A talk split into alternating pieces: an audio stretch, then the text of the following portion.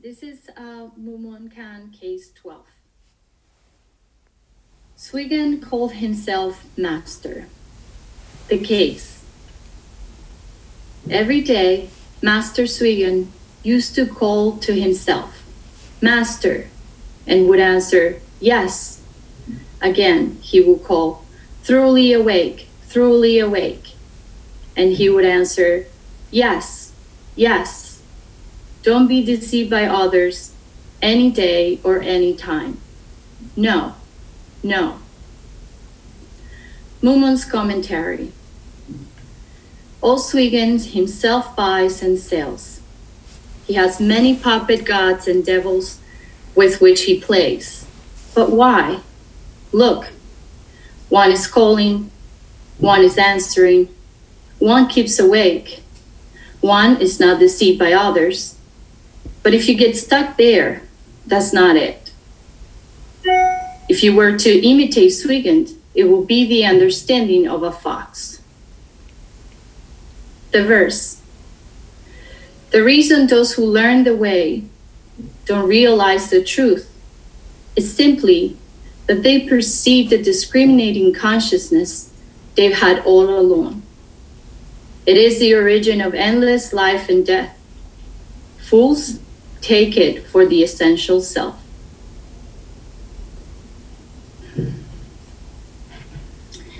As Mumon says in the commentary to the koan, Master Zuigan has many puppet gods and devils which we he plays. One that calls, the other one answers, the other one is truly awake, and the other one is not being deceived by others. We're not different from Master Zuigan's like him, all of us are constantly deceived by these puppet gods and demons, telling us we're not enough, we're better than others, we should be ashamed, we like this, don't like that, things should be this way or the other way, and so on. The difference between us and Master Zuigan is that we haven't paid attention to them we don't acknowledge them as often as Master Zuigan did. And for that reason, these puppet gods and demons have so much power over us. We trust them and embody them daily. This power is such that they take tangible forms. This is where the so called others come from. They're simply manifestations of all these voices inside. We can see how powerful these puppet gods and demons became by watching the TV or looking around, seeing what is happening in our society these days. We're harming ourselves and others because we're trusting these voices without realizing that this is nothing but our discriminating consciousness the verse. The reason those who learn the way don't realize the truth is simply that they perceive the discriminating consciousness they've had all along. It is the origin of endless life and death. Fools take it for the essential self. We're so used to trusting this discriminating consciousness. After all, that is all we know like Jeremy Roshi mentioned on the last Sunday Tay show, those who are creating a disturbance and expressing in destructive manners have their rationality behind it. They deeply believe they're doing the right thing and that they must do what they're doing so their beliefs and perceptions can prevail. And those on the other side are doing just the same. The difference lies in the places where each of us form and shape these ideas, such as society, culture, parents, and school.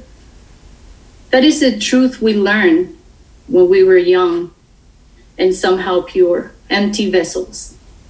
And that is the truth we blindly trust. We have forgotten that these learned things are rooted in the discriminating consciousness. Fools Take this truth for the essential self. Master Zuigan calls himself master. Who is this master? Where is this master? He refers to it, that which is unnameable. But we all have it, it is always there. He refers to the absolute truth. The key is that he called this master even before he had a realization and deep understanding of this truth. But once he did realize it, he continued to call it. This means, like us, he did not grasp the absolute truth at first, but he trusted and still call it every day, every time. He acknowledged this absolute truth and call it. We, on the other hand, are afraid of conceiving a completely different truth. We like to talk about it. Some of us may have a glimpse of it, but we rather stick to the familiar relative truth that comes from the discriminating mind, the one we know. We're so used to it that convincing that conceiving another truth is terrifying because it may mean that we may have to let go of what we believe as truth. In a way, we may have to let go of us. Right before I met Junryu Roshi, I used to go to this meditation center, which I found out it was a cult 15 years later when I was out of there. I remember the day I left, and for several weeks after, they harassed me, telling me that I was going to hell, that I understood nothing about Dharma, my spiritual life was over, just to name a few things.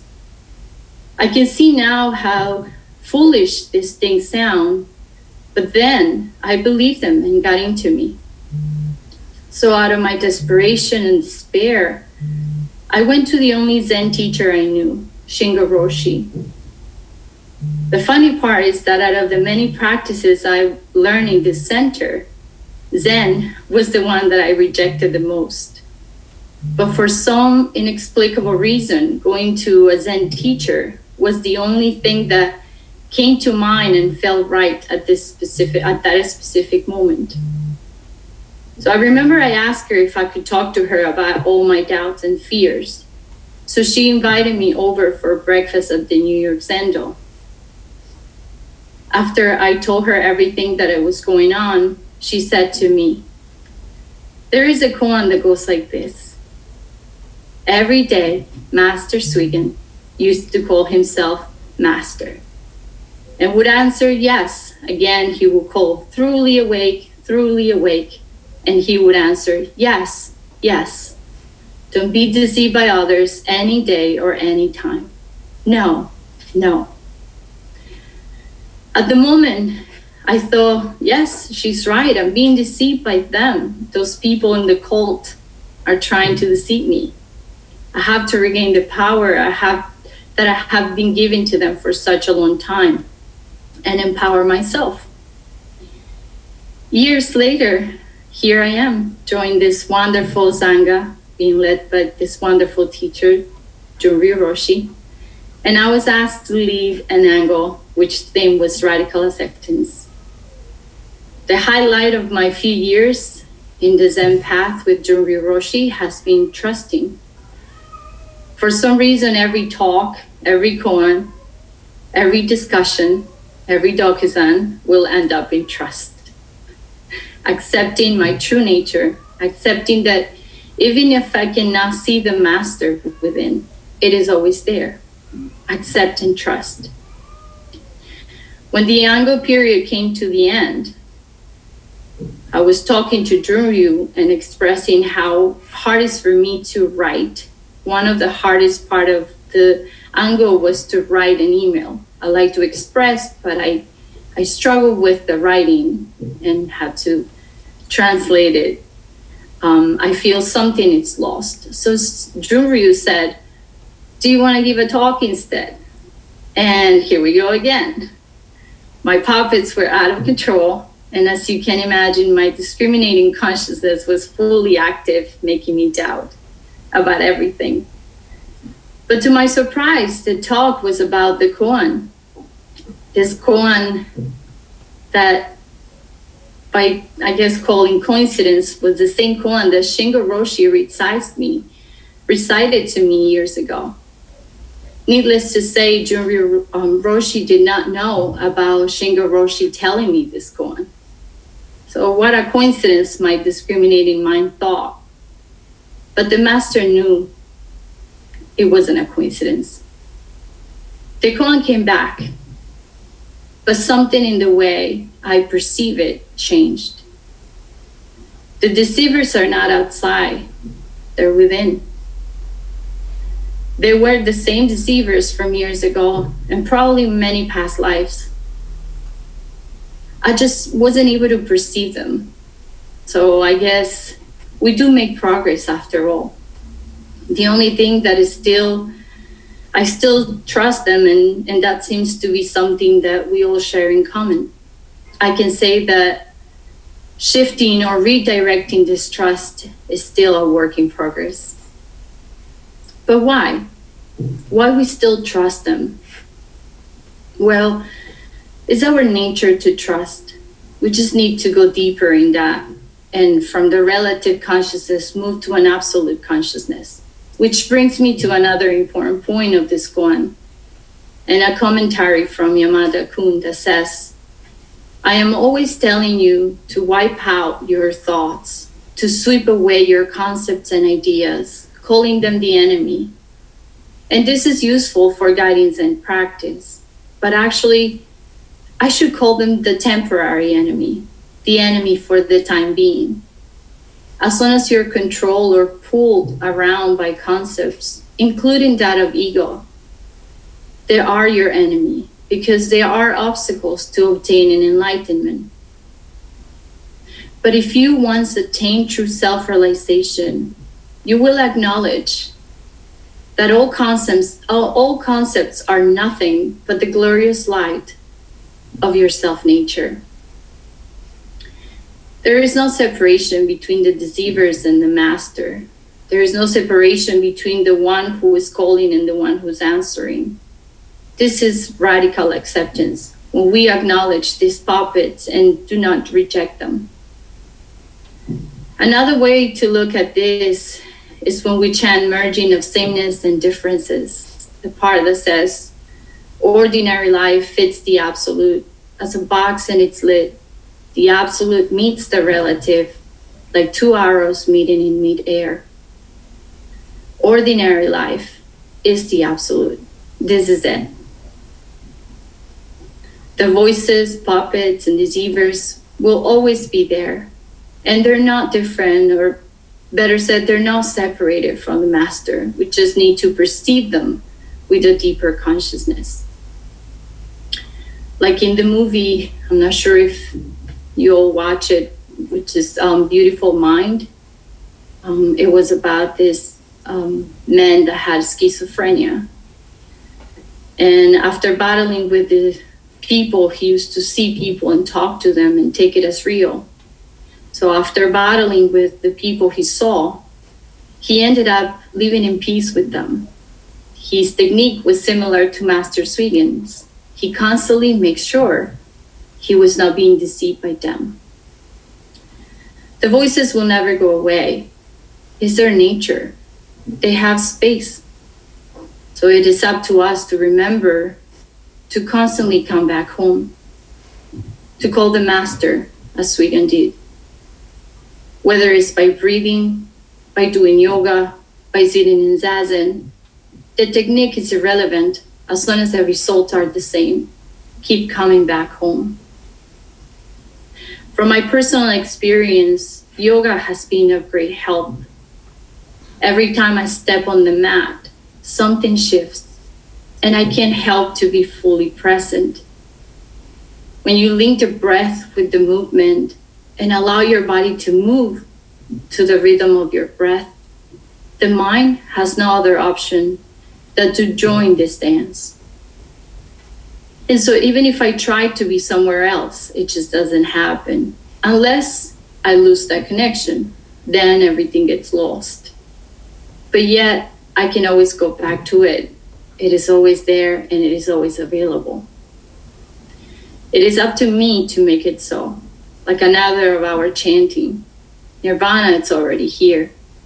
It is up to us to make it so.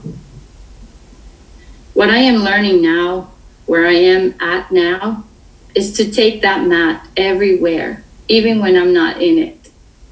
I need to take it to go. Yoga is my practice and what fits me. But the beauty of the master is that it comes in many forms and expresses in different ways. That is why it's formless. So for some of you, maybe running, singing, writing, painting, or just breathing. It doesn't matter what it is, as long as it brings us back home to the master.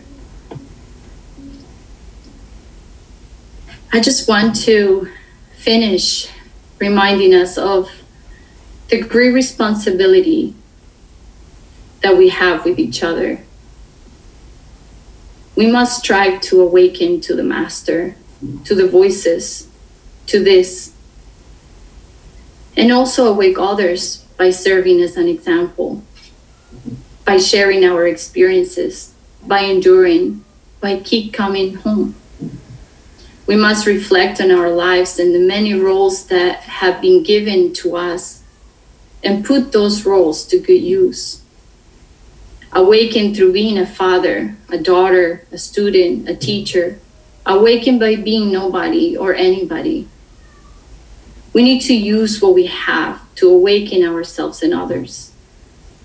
As a high school teacher, one of the many roles I play in this lifetime, um, my ultimate pur- purpose is to teach my students beyond the subject. I try to te- teach them to live, to trust, to connect with themselves, to honor their bodies and minds, to be authentic. And by teaching them, I learn. Like the famous quote that says, if you really want to learn something, teach it. So I would like to finish by asking you where is your master at this very moment? And while you reflect on that,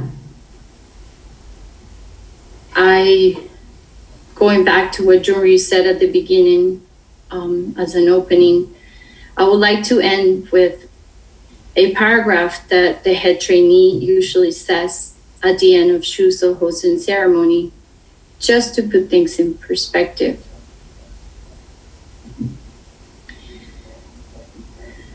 Being immature and insufficient in training, I wasn't expecting to be assigned as a head trainee. I feel as if a crime has been committed which fills the heavens, and there isn't a place on earth for me to hide. I hope there is enough water in the ocean for you to rinse out my words from your ears.